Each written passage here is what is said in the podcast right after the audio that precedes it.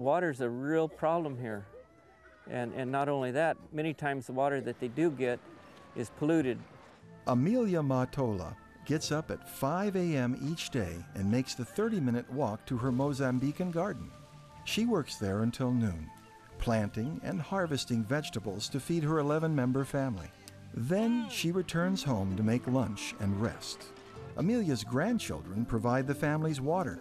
They walk the long journey to the water well every day, hauling 25 liter jugs. They fill 10 of these each day, barely enough for their large family. Amelia pays 50 meticais each month for access to public water. That's about two United States dollars, too much for many in Mozambique to afford. It's a lot for Amelia, too. But her family doesn't have a choice. They need water. Difícil, sim. Yes, it is a hard life because we don't have normal conditions. Normal. Amelia and her family, like so many in Mozambique, face dehydration and numerous health problems because of the lack of clean water. In one village, people walk for four hours each way to get to the closest water. A typical answer to how much water did you drink today is maybe half a cup. Often the answer is none. I haven't been to the well today. After Maranatha decided to build churches in Mozambique, they considered the possibility of drilling wells at each of those churches.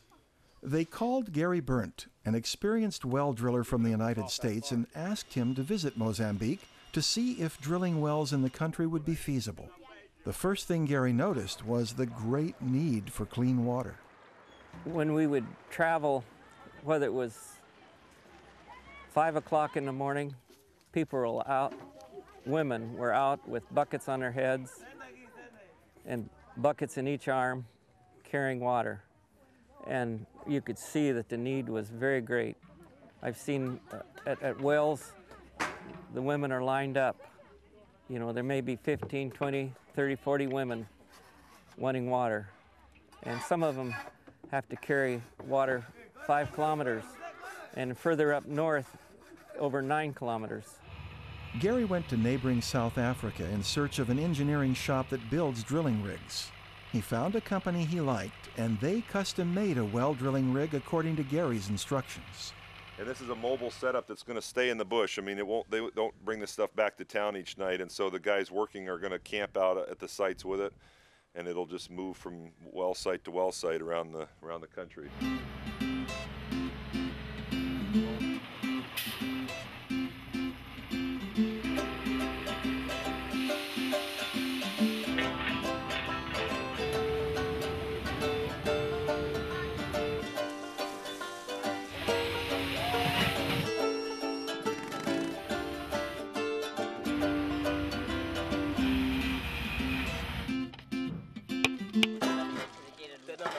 Maranatha has drilled the first of hundreds of new water wells in Mozambique. Amelia and many others are excited.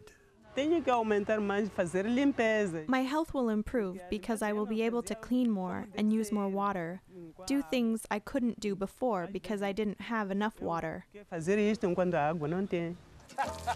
As the hand pumps were installed on the first two wells, crowds gathered to witness the first sight of clean, pure water in their village. You see how these guys have to walk so far for water, and it just brings life to these guys right here, man. It, it's, it just makes life so much easier for them. If you imagine carrying water, 20 liters of water for two or three kilometers every day, it's just amazing. It's amazing feeling to just um, see water coming out like this and seeing the joy of the people around. Mmm, mineral water It tastes nicely. Ah! Thank you very much. Very good water. Very nice. This is really nice, clean, crystal water. As pure as you're going to get anywhere else. I'm just so thankful to be able to be a part of getting this water. I uh, really want to thank the people that has helped out to be able to make this all possible. Uh, they should uh, feel really great in what they've done to help these people out. down, my burdens way down, down by the. Way down.